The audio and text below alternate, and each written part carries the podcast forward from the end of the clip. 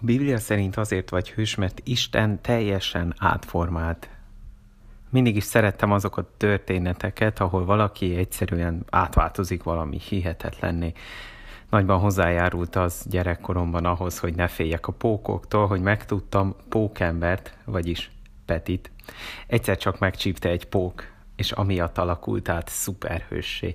Vagy ott volt Bruce, aki egyszer csak úgy érezte, hogy az él élete üres, értelmetlen, Kiképezte magát harcművészetekben, aztán hazamenve átalakult Batmanné.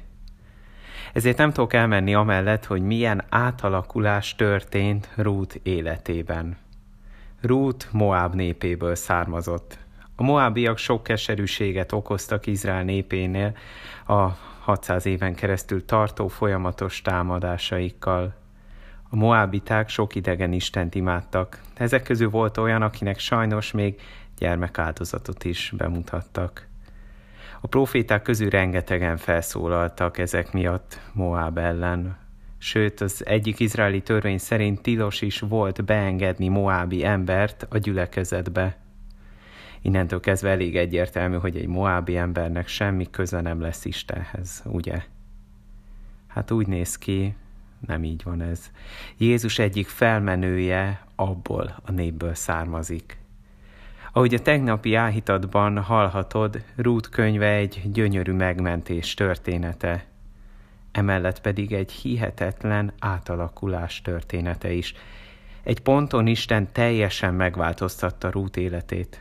Fogott valakit, aki egy különösen gonosz, hamis istenek, hamis törvényei alapján élő népből származott, és átalakította egy istenkövető, önfeláldozó emberré. Izrael számára ez hihetetlen volt, hogy a kedvenc királyuk, ükmamája, Dávid királyuk mamája, az egyik legrosszabb szomszédjuktól származik. Ezáltal mutatta meg Isten, hogy ő bárkit át tud formálni.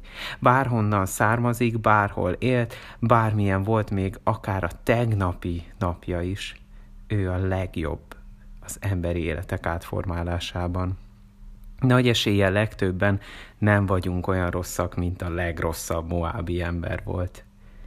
De a Biblia arra mutat rá, hogy ha szeretsz akár csak egy bűnt is, bármilyen kicsit, vagy bármilyen nagyot, bárhányszor egy héten, egy napon, vagy évben, akkor már belül szembe mentél Istennel, már belül nem csak Istent szereted, hanem Isten ellensége is vagy, és nem vagy egészséges.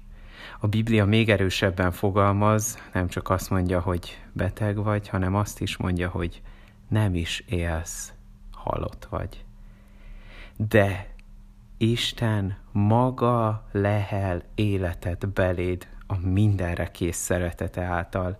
Ezt láthatod abban, hogy feltámasztotta Jézust is, megmutatta, hogy ő az élet.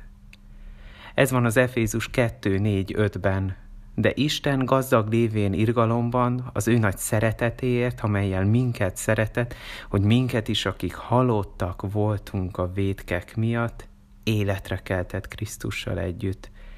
Kegyelemből van üdvösségetek.